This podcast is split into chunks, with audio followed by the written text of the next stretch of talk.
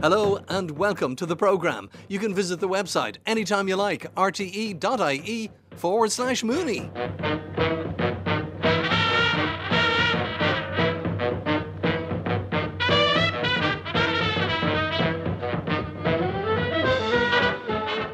Another busy programme ahead of us tonight. At home in Malahide, it's Richard Collins. How are you today, Richard? I'm very well, Derek. All set and ready to roll. Very good. In studio with me, Niall Hatch. Niall, you're not in Wicklow today, Niall. You're here in the person. I am indeed, and it's really nice to have the chance to look you right in the eyes and see your facial expressions makes a big difference. But we're missing somebody, Niall. Do you know who it is? Terry, Yeah, Terry, where is he? He's coming in today. He, oh, there he is. Terence, what were you doing? Yeah, well, sort of. Anyway, sit down there. What were you Oh, doing? I was out taking some measurements on my weather station. Because of all the rain we've had lately, I just can't believe it. I thought July was bad, but then we came into August, and on the bank holiday weekend, on the on the Saturday morning, there was 47 millimetres of rain in the garden. I don't know where all the rain's coming from. Or do you measure the rainfall in your garden all the time? I do, yeah. I, well, I have a little weather station. Just because I like to do it. Yeah? No, no particular reason. I'd like to see what way the wind is blowing, the wind speed is, what the air pressure is, and also what the rain is. You must be fairly unique, Terry, I think. Not at all. Lots of people would have a, a weather station. in Niall, do you have a weather station? I, I don't, but I can certainly see the attraction. Um, we scientists, we like to gather data. You never know when it could come in handy. Do you Richard, do you have a weather station? I don't, Derek. It would be too depressing, I think, most of the time, the way things are going. But however, Now, the last time I was out in your place, Richard, I noticed that you have the most fabulous pollinator garden in your front lawn. Tell us more about it, and we'll put a picture on the website. You're very kind, Derek. Well, actually, it's gone over its uh, best now, but it's not to be nice that this garden is planted. It is planted for the benefit of the pollinators. That's what it's all about. It's a pollination thing, and it is a very successful pollination. Now, I can't claim credit for it. The credit must go to Ronan Hayes, who's an old friend of ours, a landscape gardener, horticulturalist in North County, Dublin, and he worked on this for couple of days, and up came all these beautiful flowers. You have poppies and borage and cornflowers, and oh, it's glorious. And from having one of the most uninspiring gardens in the entire estate, I had for a brief period a garden that people actually stopped and looked at. It was a new experience for me. I, the Residents Association are no longer having meetings about how they'll bring me to heel, tidy the place up. But anyway, I'm afraid it's on decline now because. Uh, that's the problem when you put in kind of a wild garden, wild flowers. I mean, they bloom, and when they're blooming, they look fantastic. But when they're not, they do look a bit scraggy. Let's be honest about it. No, don't be so negative about it. Not I'm at not all. being negative. No, I'm no, no, just no. telling you At as this it Terry. No, because what's happening now is it's going to seed. I presume, Richard, you're going to collect some of the seed and you're going to replant it in the garden again next year. Because it's not just about the flowers. It's about the importance of the seeds. It's about the, the importance of the continuation of these plants. And that's what's going to happen now. So it's not, okay, it, it, it's in a cycle. And it's gone past the flowering part. But remember, the flowers are not for us either. The flowers are really for the insects, for the bees and the bumblebees, to provide them with food, to provide them with nectar and pollen, to get them through the season. So I, I think it's important to look at the four seasons of them, not just while they're in flower. Yes, and they, we have support from the tortoise shells, the peacocks, the red admirals, the small blue butterflies. They love it. We have a buddleia bush, and they love that buddleia. And People rail against introduced plants. It comes that comes from the Himalayas, but it is the butterfly bush. We also have firs, very attractive, and we have little warblers, and I suspect a wren may be breeding in it sometimes. And we have cotoneasters for the thrushes in winter when it's cold. The blackbirds and the song thrushes love that. But I must stop praising my my uh, my extensive estate. It's just a tiny garden, I might add. One thing I noticed this year was the variety of butterflies that we were getting to the garden. We were getting a huge numbers to start with, and like you, I have a butterfly bush, and they just absolutely love it. But even though it was very, very wet, during the dry periods, but I'm thinking particularly in June and in early July, we were getting the comma butterfly in the garden, quite a lot of them. Now, I had never ever seen a comma butterfly in Dublin before. Have you noticed them in Malahide? No, I have not noticed the comma, but I haven't been as attentive as I should be. But perhaps it's there, but I haven't seen it, I must admit. It's it's very distinctive, all right, that, that comma. And when the wings are folded up, it's very, very dull.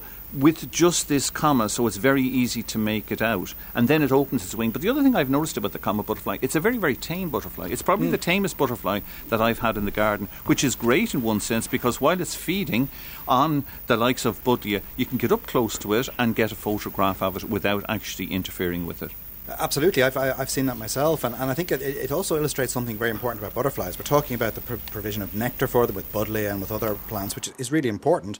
But what we need to remember as well is that uh, what's often a limiting factor for so many butterflies and moths as well is that all of them can, or most of them can drink nectar, but they have different food plants that their caterpillars must feed on, and that's sometimes very specific for, for each uh, each butterfly.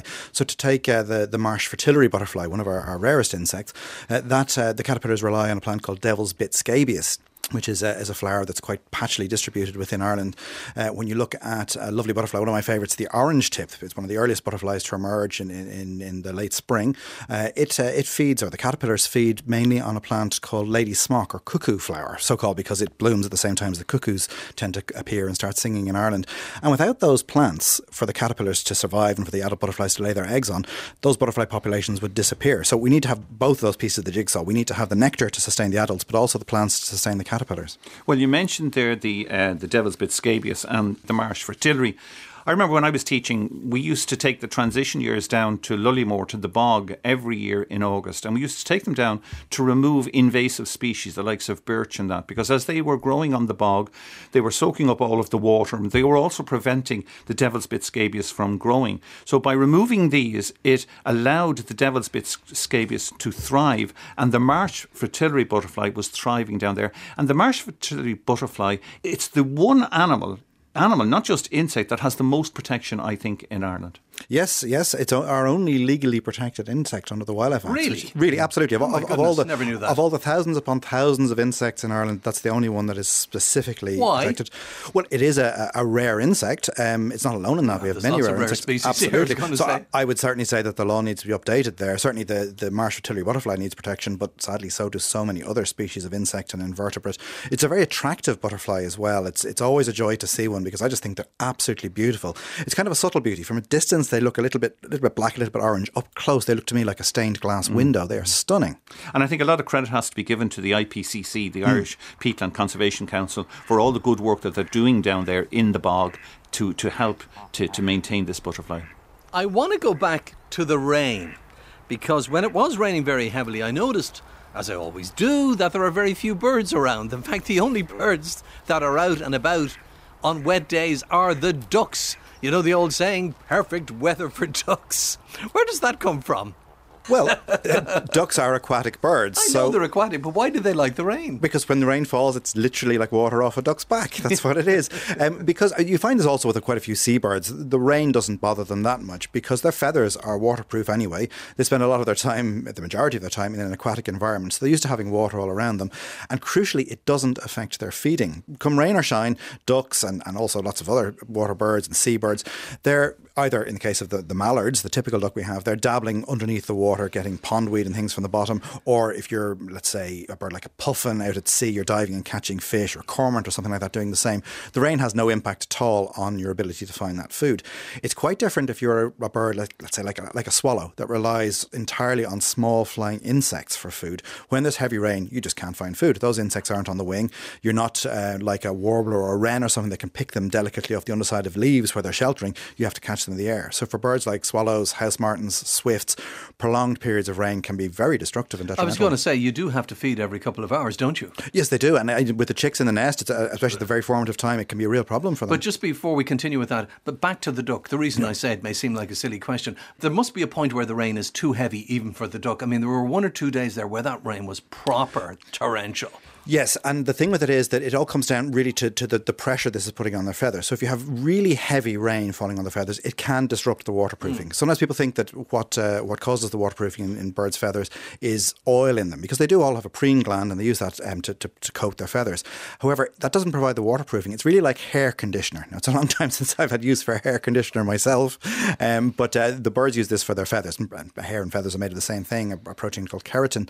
Uh, and what it is actually, it's the microstructures within the feathers that keep the water repelled. So, so they, they almost have little, they have barbules on them that act like little zips, and they zip together and they produce this sort of uh, sheet over the top that the raindrops, the water can't penetrate through.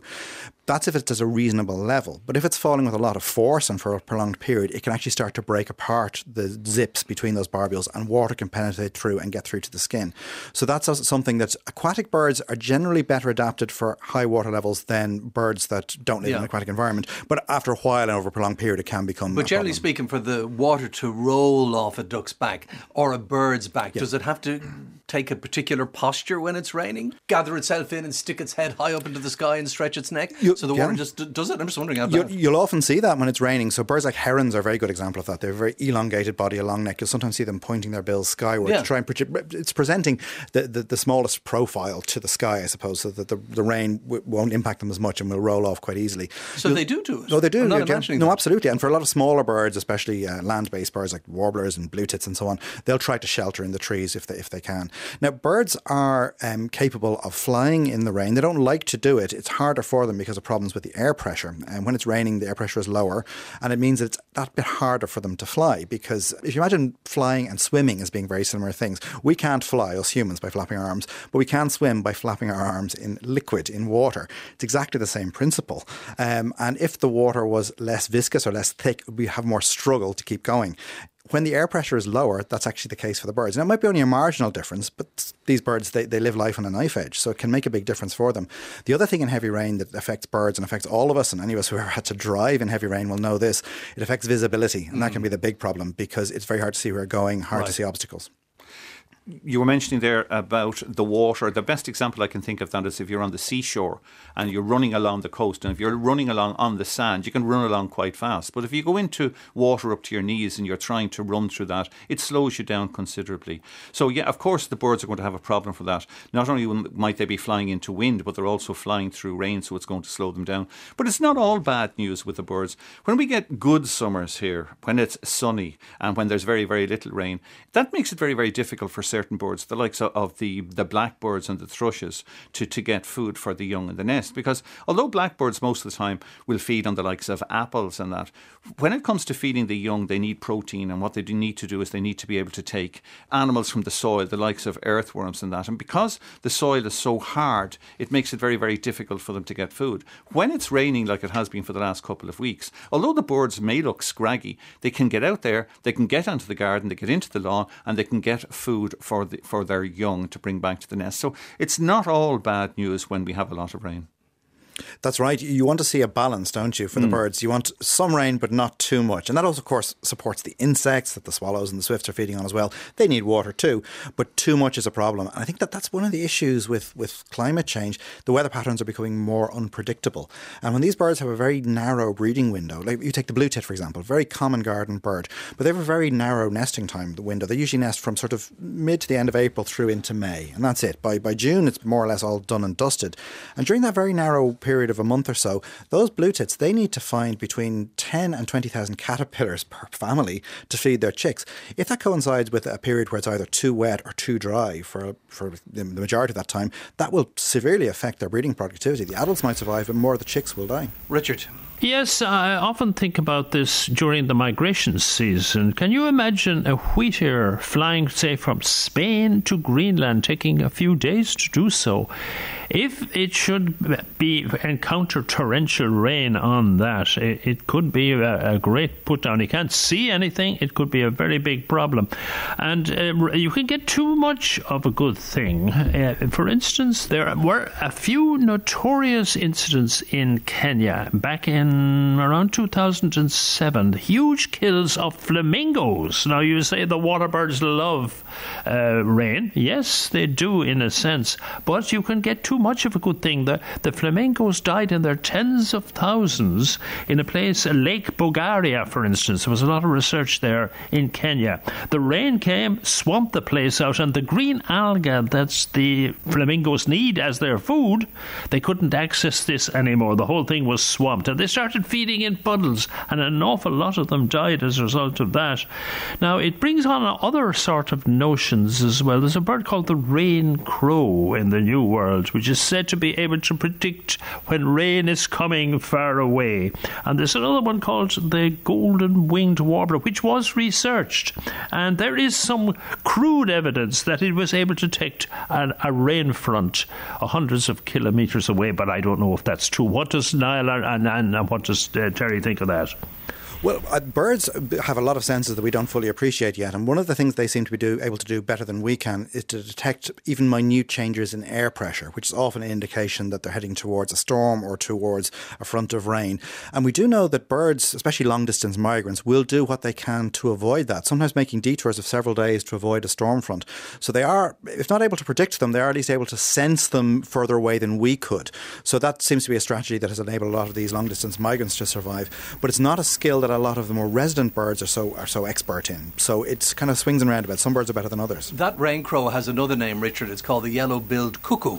It is. Yes, that's right. It is. That's the more usual name, I think. Richard, when I think of um, the rain and I think of birds flying in the rain, the one bird that always comes to my mind, I've never actually seen one, is the hummingbird. The, the hummingbird can beat its wings something like 80 or 100 or 200 times a second. It can fly straight, it can fly backwards, it can hover, and I'm told it can actually dodge raindrops. So it can go through a rain shower without getting wet. Isn't that incredible? It is, and it's a theory of relativity here. The hummingbird is moving at a rate of knots, much faster than us. So what we think of as rain flashing down, we can't we can't look at it. It's going a drop. We can't even see it, but a hummingbird can. The hummingbird is able to detect individual drops because its its thought processes, its sensory processes are moving at a much faster rate than ours. It's like the swifts diving into the waterfalls of South America.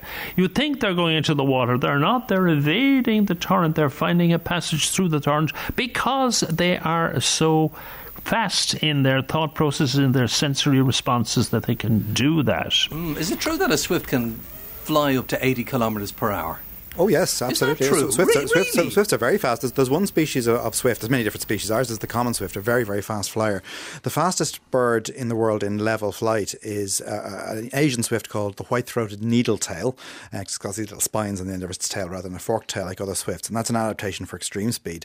And they can go well over 100 kilometers an hour or more in direct flight. The fastest bird of all, of course, and the fastest living creature on the planet is the peregrine falcon, but it doesn't do that in level flight. It does it in a stooping dive with the aid of gravity to help it come down in a streamlined shape. But in terms of powered flight um, from A to B in a straight line, it's the white-throated needletail is the fastest bird in the world. So our common swift wouldn't be far behind. Wouldn't be far behind, be 40 kilometres behind. Is that, is Oh, that, but, but, but yes, but, but the, the, absolutely, the swifts are supremely aerial birds. Everything about their body shape, their wings, it's designed for speed and maneuverability in the air. And that's actually the key. It's not just speed, it's maneuverability as well. They can turn very rapidly, they can chase things. Uh, and the G forces they must expose themselves to when they do that are absolutely phenomenal.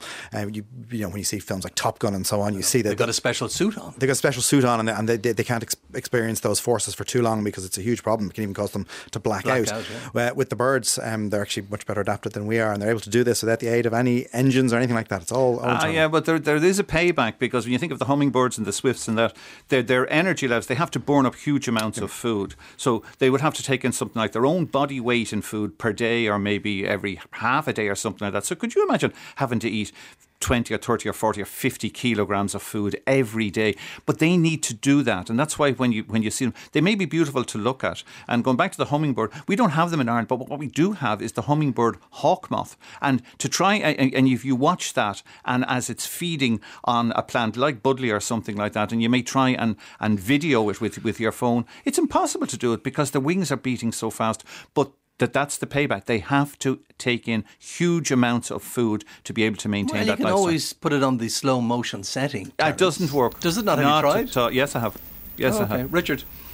Yes, the swift is a remarkable bird. And James Fairley, who passed away in January, uh, I remember him saying once, years and years ago, that birds were a not, a not a very interesting lot to study compared to the mammals, for instance. The mammals have egg laying mammals and marsupials and, and placental mammals, and they vary from shrews to ourselves. But birds, birds all do the same thing. They all lay eggs. They all migrate varying distances. But he said they're so so homogeneous throughout their their their range. But there is an exception, I think, and it is the swift group. Mm. The swifts do things totally. They are the most interesting of birds. The devil bird. They because they have no feet. Uh, you see, and he's the fourth son. He had no feet. So he couldn't walk the land. You see, when you were in the old days, when you were proposing to marry someone, you walked the land that you would inherit when you married uh, the beloved, you see. So, but he can't do that because he can't walk to start with. Uh, and the fourth son, of course, uh, was the son that didn't inherit anything because the three previous sons had everything. So the fourth son was an impoverished individual. So the poor old Swift was known as the fourth son. I'm the fourth son, just as it happens. Proof, proof of, proof, of exactly. proof, Where proof, absolutely. feet? Anyway, Niall, Tara Adcock, one of your colleagues from Birdwatch Ireland, tell us all about Tara. What is she doing at the moment? Well, Tara, a fantastic colleague of mine, she uh, she's currently our Urban Birds project officer. Mm-hmm. So she's responsible for the projects that we run, looking after birds in the urban environment, so in our towns and our cities. You might think that surely there's not that much bird life there compared to you know the wider countryside and national parks and islands and so on. But in fact, our towns and cities are home to some very important birds, not least of which is the swift we've just been talking Indeed. about, because they pretty much rely entirely on urban areas for nesting. Uh, so it's very much an urban bird. Uh, Richard was mentioning there about the, the Wailing Wall in, in Jerusalem, uh, because it has the crevices in it, a man made structure. Uh, it's the same thing we have all around in cities and towns in Dublin. This is a bird that would once have been very abundant across the Irish countryside. They'll travel huge distances to find food, they'll return to the nest, uh, feed their chicks, they build up a big ball of, of flies and other insects in their, in their mouths or in their throats. When they've got this big mushy ball, they then bring it back to the chicks of the nest, then go out and get more. And we know some of them, even in extreme weather, we know some Irish Swifts have even gone as far as travelling to France to feed and coming back the same day to their to their nests. They, they're amazing birds, but they're a bird that's been declining because in our modern urban environment, there are fewer places for them to nest. There are fewer nooks and crannies in the brickwork. There are fewer gaps in the church steeples. There's uh, more and more building work being done to, to remedy old what we've seen as defects in buildings, but this is excluding the swifts.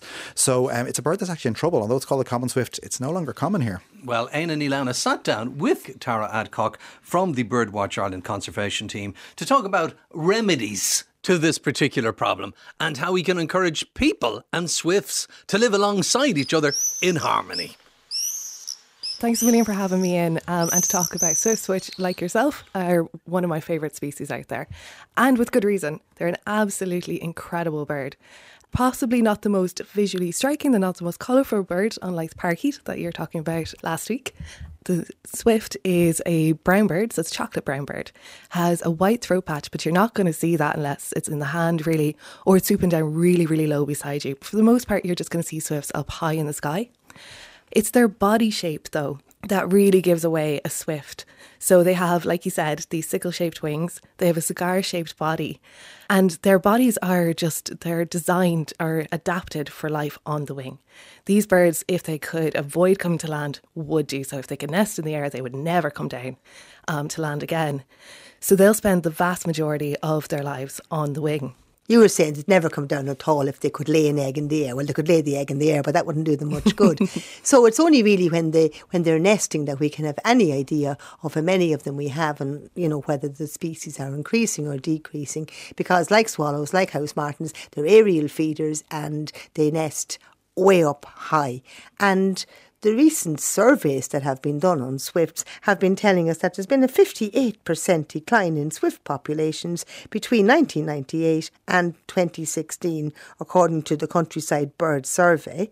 That means we've lost 58% of our swift population in 18 years. Is this true? Yeah, it's, it's absolutely staggering to lose a huge proportion of our species in that short a space of time. Um, and if we continue to lose swifts at that rate, they will most likely be gone within the next decade or so, which is absolutely horrifying. I mean, are we seeing the same decline in the numbers of swallows, in the numbers of house martins, these aerial feeders that come to us for, to spend the summer here? Or is the swift decline greater than that of the other two groups, or are the other two groups declining at all? Yeah, so swift decline is, is much, much faster than we're seeing in other similar um, insectivorous species.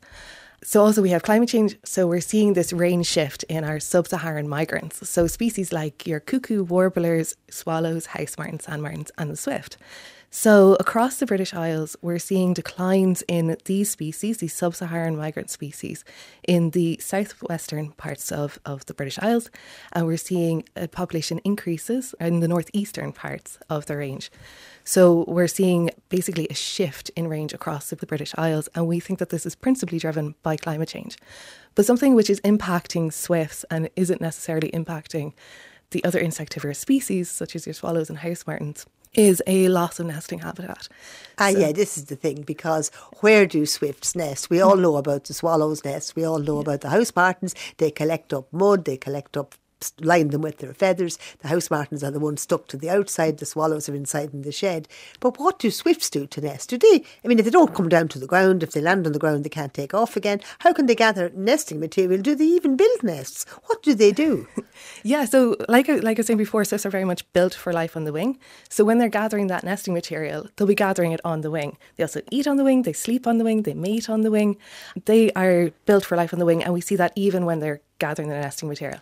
So when they gather that nesting material, it'll be like a bit of feather um, just up in the, the thermals or a bit of straw. They'll grab that and they'll find, they'll go to a gap in stonework or in brickwork or under eaves or under roof tiles in our houses and in our buildings. And that's where they're nesting. So they're nesting in these nooks and crannies in buildings. Um, and they've evolved to nest in these in these kind of spaces in our buildings over thousands and thousands of years. So way up high. Way up high. So um, now there are nest sites. There are swift nest sites that'll be like three, four feet off the ground, but they're very, very rare, and we don't know how well the chicks do out of that. Um, out of those, but generally they're going to be about five meters or higher up. So they want to be up high. So, so they want to be up high. So they gather these bits of little bits of floating things in the air, a bit of straw, a feather, nothing at all. They zoom into where they can find a crack or a gutter or some fashion crack, and that's where they lay their eggs.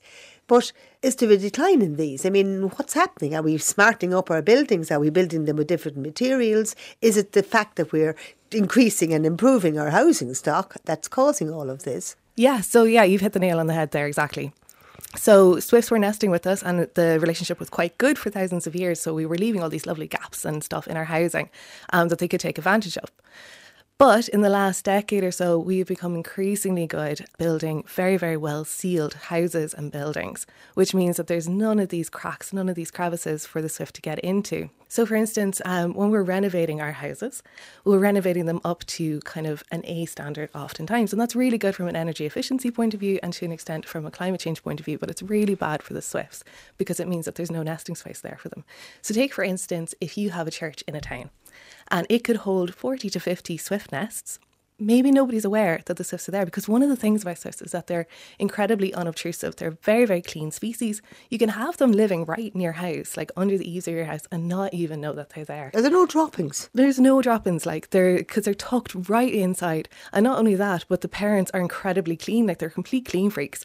The when the chicks um poo or whatever, they uh, have a fecal sac which the parents pick up and they drop outside of the nest, like far away from the nest um, site. So they're really, really clean. So you'd never even know you had them if you didn't see them zooming in and out. Exactly. So they're doing up the churches, they're fixing the gutters, they're doing all of this. So are we on a hiding to nothing then, or is there any way that we can put in artificial places that if we know there's swifts? I mm-hmm. remember mm-hmm. years ago on this program when they were building the Aviva Stadium, which was the Lansdowne Road one at that point, um, they were building actual swift nest boxes that we went to look at, in fact, and they put them there for the swifts to to to actually use. So these were the hollow bricks that they were putting in specially. I mean, should they not be mandatory on all buildings? Yeah, 100%. And we would call on ministers um, to make them man- mandatory in all new builds um, right across the country. And I know in the UK there was the Feather campaign as well, which unfortunately wasn't wasn't successful. The Feather campaign, what was that? Aye, so the Feather campaign was a petition that was set up by Hannah Bourne-Taylor, um, and she was calling on um, the UK government to make it mandatory that in all new buildings, Swift bricks are installed inside them. So we need something similar in Ireland.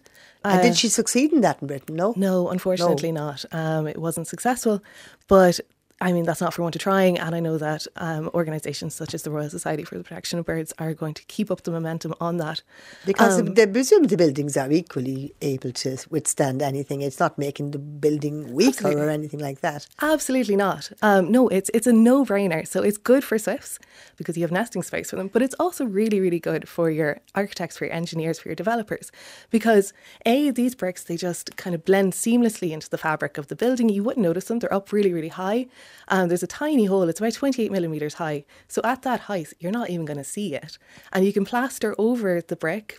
But leave that space Leaves free a hole in for, that. for yeah, but how will the, how will the swifts know they're there? yeah. So that's Because another. I remember, remember years ago when you know the Swifts were casing the joint, you were lying in the bed, of the window open, and then there was a big swoop, and Yeah. this collection of Swifts went zooming past. I was thinking they were going to fly in the window altogether, and they were obviously casing the joint to see was there cracks on on our gutters that they could use, and presumably they only come back to where they've nested before. So if I build a new apartment block somewhere there was none before and put in these bricks, how will the Swift know they're there? Yeah, so um, swifts are a, a kind of a colonial breeding species. They're semi-colonial breeding species, so they like to breed in close proximity to one another. So what they're depending on there is the calls of their own species to let them know that there's that there's nest sites around, um, and that there's swifts there already. So if you're to, if you put in those swift bricks, which I would highly recommend, or if you put in boxes on your houses or your public buildings, you also need a caller system, and the caller system plays the calls of swifts. So they're called bangers. Those birds that you would have seen swooping a- across um, your gutters there, they're called bangers. Those are young non-breeding birds, and they're looking for nesting space. So when those bangers hear um, the calls of swifts from your tapler, they'll be like, "Oh, there's there's birds there. There's other swifts there. This is great. There must be habitat around, and we really like to be around other swifts." So they'll come and investigate it. They'll find those swift bricks, so they'll find those nest boxes, see that they're empty, and they're like, "Yes," and they've got a home. So that's how you bring them in. So they don't mind the fact that they don't actually find any other occupied nests as such. Once they hear the swift calls, they think, well, there's swifts around, and Yeah. I'm lucky to find an empty one that hasn't been occupied, so I'm away. And that's what they do. And they come back then to the same nests each year, do they? Yeah, yeah, yeah. So swifts are incredibly site faithful. So it's another part of, of the problem when it comes to swifts.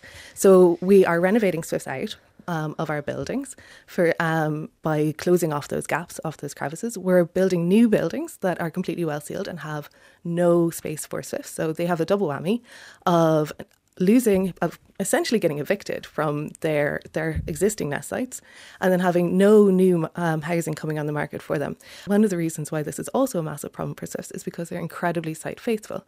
If we go back to the church analogy, if you close off all those nest sites in the church and they come back in the breeding season and those nest sites are gone, they're not just going to go and find another space to breed because they're very much tied to the nest site that they have been breeding in for years.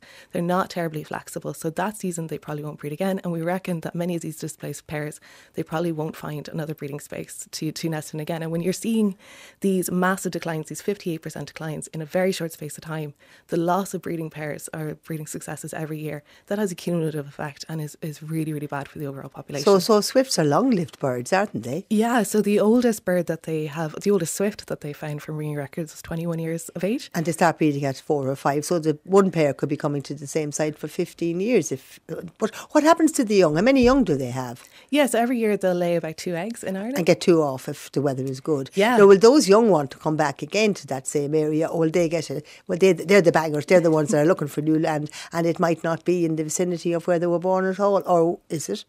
Yeah, so um, I don't think we, we fully understand how that's working. There's still an awful lot of work to be done on swifts and our understanding of their ecology.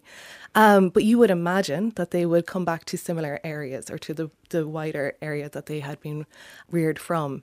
So yeah, you'd imagine that they'll be coming back. So if you have a house in Dublin and you have swift boxes or gaps in your fascia or whatever, and you have swifts coming out of that, fledging from that, young swifts, you'd imagine that those young swifts will come back to check out the to area. that area as well, indeed, yeah. So, have anybody put these up at all, apart from the Aviva Stadium, and have they been successful?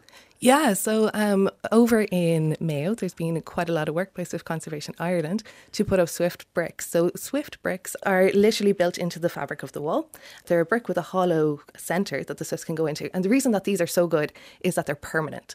So, once that goes into the building, unless that building is knocked down, that, that nesting site for the Swift is there permanently.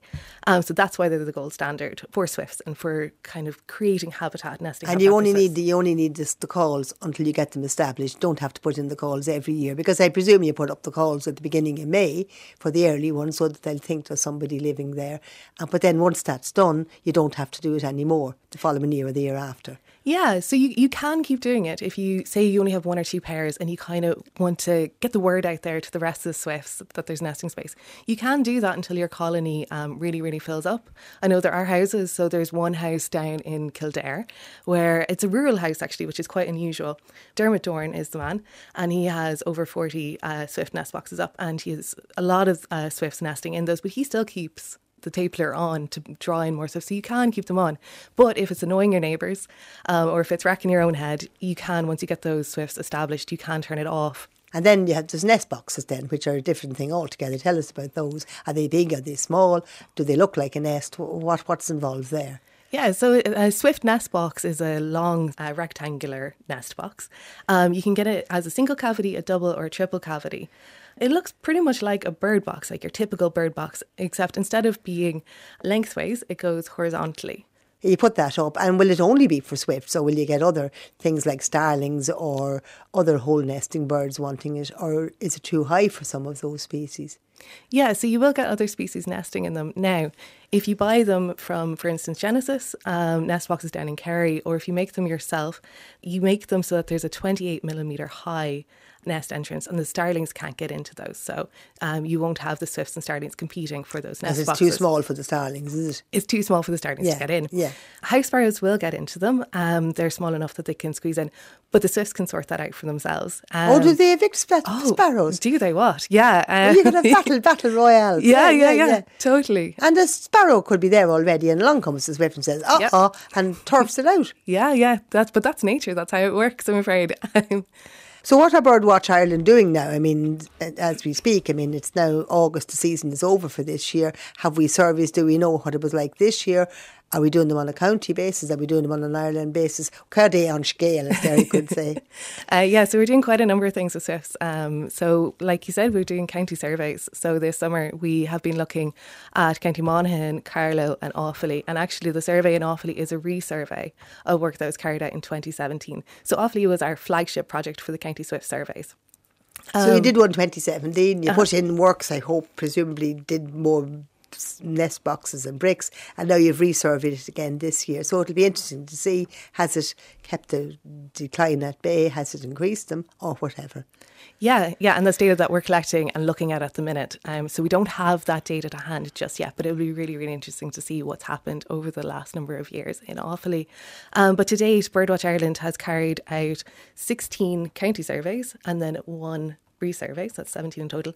And we've also looked at Dublin City and South Dublin for these baseline Swift surveys. What can people do now at middle of August when, you know, obviously the season is over? Do they do anything now? Do they wait till next spring? I mean, if I want to encourage Swifts to come to my house where they are not and never have been, what do I do now in August? Or do I do anything? Yeah, yeah, no, you definitely can. Um, August is a really good time to start thinking about this and to start doing stuff because the season will be upon you before you know it. So I've just moved into a new house and I have uh, gotten Swift Nest boxes and I'll be putting them up over the next couple of days. That's something that other people can do. And I would really, really encourage people to put boxes up for Swifts. It's one thing that individuals and local community groups can definitely do to make a difference for Swifts. Another thing that people can do is dig a pond. So these these birds are insectivores. They love insects. So dig a pond. Ponds are really good for insects. It's not only good for insects, it's good for other species right up the chain. And it's good for us. It's good for our mental health to have these spaces that are good for wildlife. It makes us feel better. So provide the homes, provide the food, and then sit back and enjoy it. Exactly. And then another thing that I really, really recommend people do is get involved in your local community groups. This is vital for saving the swift. Um, the swift is really unusual. We can we can save this bird. It nests in our buildings. We have direct control over the habitat that it is so intrinsically linked with. So we can save it. If you get involved with your local community groups, such as your tidy town, you can put up nest boxes in your local area. You can petition your local authorities under the county development plan to put boxes and to put swift bricks into any buildings that are Schools, I presume, would be a good Schools are place to go as well. Yeah. Yeah, schools are absolutely brilliant. It's, it, it- the next generation is the key for saving Ireland's biodiversity. So bringing these kids along with us um, on this journey is really, really important. It, it lets the next generation make a difference in, in their own right as well. Good to talk to you, Tara. Thank you for coming in, and hopefully next year you'll be coming in telling us it's all getting better again. Yeah, hopefully we'll keep our fingers crossed.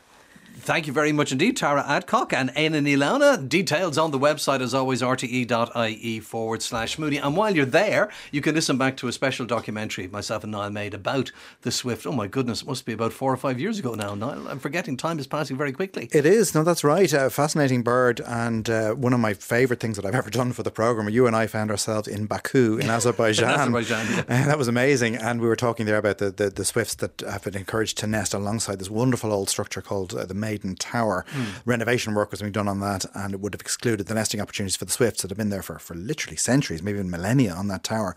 And what the city author- authorities had done was they had put nesting boxes on an old Soviet era apartment block just adjacent to that tower. Real contrast.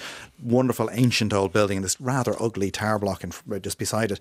But rather than just plonk them up on the wall, they put them into the shape of three swifts in flight. These three giant swifts flying through the air. It was really effective, and I was just really blown away by it. I think it's been an inspiration to swift conservationists all over the world. All right, details on the website, as I've just said, rte.ie forward slash Mooney. That sound you're hearing there is the sound of the osprey, a sound once common around Irish lakes and rivers before falling silent when they were hunted and eggs collected to extinction here about 150 years ago. How many raptors did we have in Ireland, Richard? Oh, we had a whole chain of them. We had the two eagles, we had the kite, we had the osprey, the kestrel, the sparrowhawk, the hen harrier, the marsh harrier, and I think we had Montagu's harrier, and of course the merlin. There's a whole plethora of them, but they ha- they suffered the most appalling decline. But there's been a kind of resurrection. They're back from the dead. It's one of the great achievements of conservation here, in a sense that the buzzard has come back of its own accord. It was on the verge of being extinct here, and we've brought back the eagles and the kites, and now the osprey is on his way back. We're the odd man out when it comes to ospreys, by the way.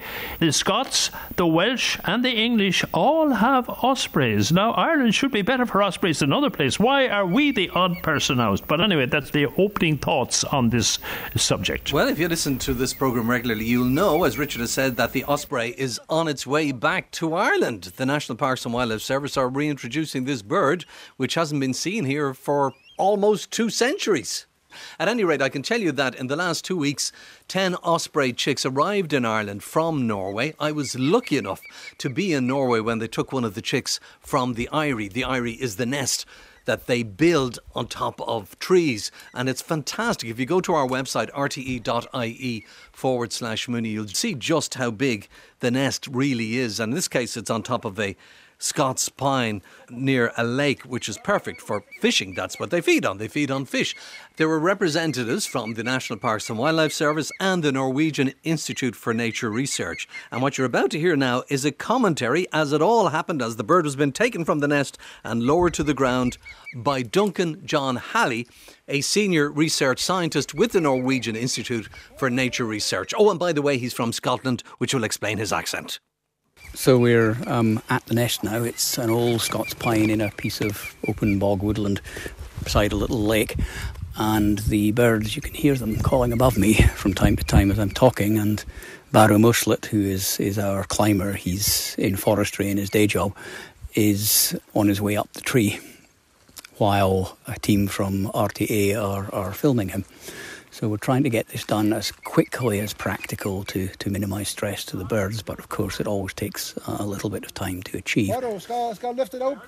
The um, breeding season's been pretty good and the weather has been nice uh, the last days, so all of the chicks are pretty well fed, so we've not got any worries there. The, the chicks that are in the nest right now are going to be in fine condition.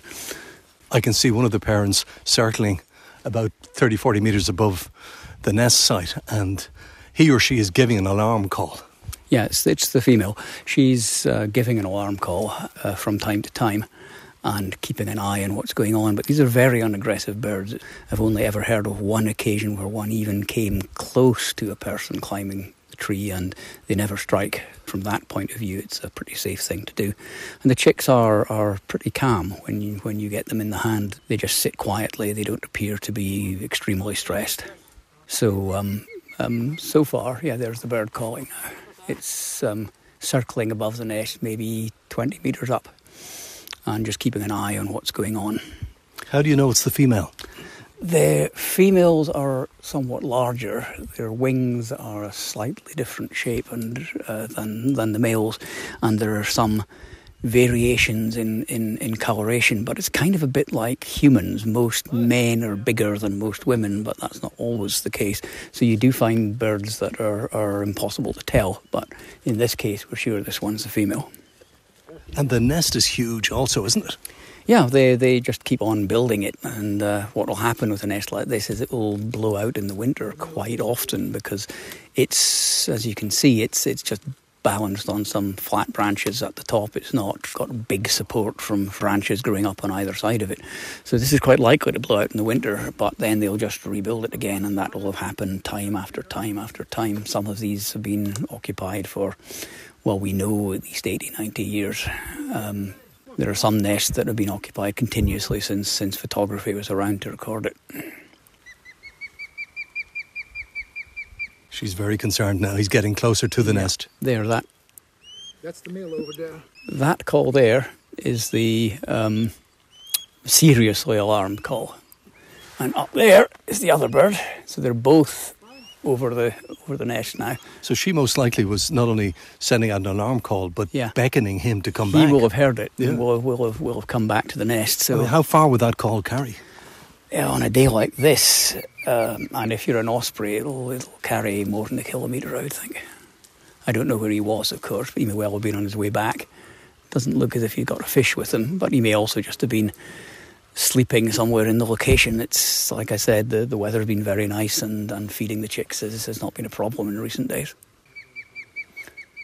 That's the other bird calling now, so they're both hanging around. Um, Barrow is now about two thirds of the way up the tree. This is a pretty difficult tree. It's uh, you've got about what six, seven meters to go before there are any branches at all. Then it's it's uh, quite a, a gnarled sort of tree, which and you have to be careful about safety here. So um, it takes a little bit of time to get to the top, and we need to be we need to be careful about that. Well, he's a professional climber. He's a professional. He's a forester. He's a forester. He knows what he's doing. And he's all roped and he's up there. roped, and he's got safety equipment, and he's always tied on with um, to the tree. So the most he can fall is maybe a meter. But it takes time, of course, because you have to secure yourself every step of the way up. Now, we're pretty sure there are two chicks in that nest. Is there any danger at this stage they could explode? No, no, From these, are, that these, nest. are, these are too young for that. When birds are ne- near to flying from the nest anyway, then one of the things they'll do if they feel themselves to be in danger is to, to jump out of the nest early hmm. to get away from a, a predator if, say, a pine marten was coming up this nest. But one of the last feathers to develop in, in birds of prey and in ospreys in particular are the final flight feathers because it's obviously a disaster for the bird if it goes off the nest too early. And if it's windy and you're an inexperienced bird and you've got all your flight feathers, then, then there's risk of being blown out of the nest early is worse than the the risk of being being predated by by a, a marten, for example. So they develop their flight feathers as the very last thing in their development, and that means they can they reach pretty much full size when they've still got say a week or ten days to go before they're they're able to fly. So he's now got maybe two meters to go before he's he's at the nest. At which point we find out if we are right that we're pretty sure there are two chicks in this nest, but you obviously don't approach the nest closely. And in this case, the nest is lying in such a position that near the nest you can't actually see in it. So we've only seen it from a considerable distance. So we're only 99.9% sure that there are two or more, sometimes there are three, chicks in this nest. But the, the moment of truth is approaching.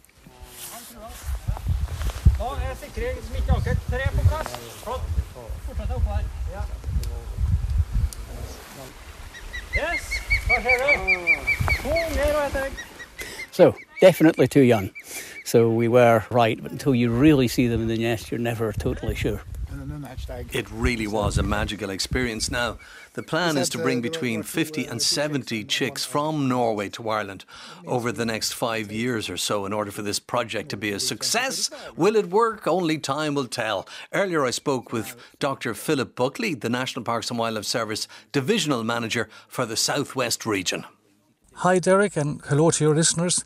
And I can just say thank you for having us on, and we're really excited with the Osprey reintroduction program and to be initiating this program now. And we have brought in our first osprey chicks in Ireland in over 200 years are now on Irish soil. So we're really excited with the program, and we have our fingers crossed that it will work and we will reintroduce this species to Irish skies again. Well, Philip, I've no doubt that you will be successful because you have the experience and now you've got the birds, courtesy of the Norwegians. So the question is, what happens to the birds now? Where are they exactly? Those birds are being held in specially designed holding pens, and we'll feed them and monitor them and look after them basically around the clock. So they're fed three times a day at the minute, uh, and they're a fish eating bird, so they're basically fed fresh fish three times a day a feeding regime, then maybe down to two, and then just before we release them, they'll be down to maybe once a day. So we'll keep them maybe for around three weeks. It depends exactly.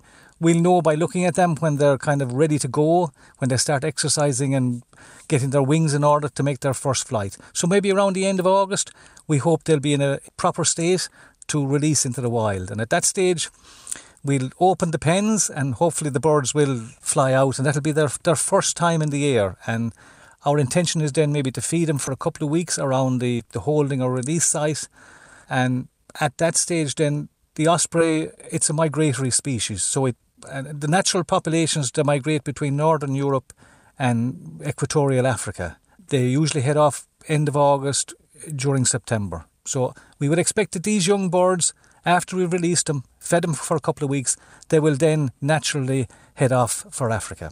Philip, I'm just wondering if these birds will return to Ireland. Is there not a danger they'll return to Norway, given that they were actually born there, albeit that they will technically fledge in Ireland? They learn to fly here and they will fly from here. What's going to happen, do you think?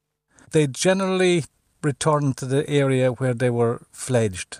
The males tend to be more faithful to their site of origin. Uh, and then when the males come back in, in, the, in the spring, They'll come back after maybe two or three years. They breed at about three years old. The males come back usually pretty close to where they were born and released, and they will set up territory, and they in turn then attract the females. The females tend to move around a bit more, and it, they choose the you know the male on the nest site that they want to. So we hope that these birds will return to Ireland and maybe to the general geographic area where we're holding them now in the in the southeast of the country. But there are no absolute guarantees with a project like this. But we will have the birds colour marked and we may put satellite tags on one or two of them so we will certainly know where they go for the first couple of months. And anyway, maybe two years' time we'll have to wait and see that they do re- return here at that stage. Well, it's great news, Philip. So, congratulations to everybody involved, and thank you very much indeed for keeping us informed. Thank you very much, Derek, and thank you for your interest.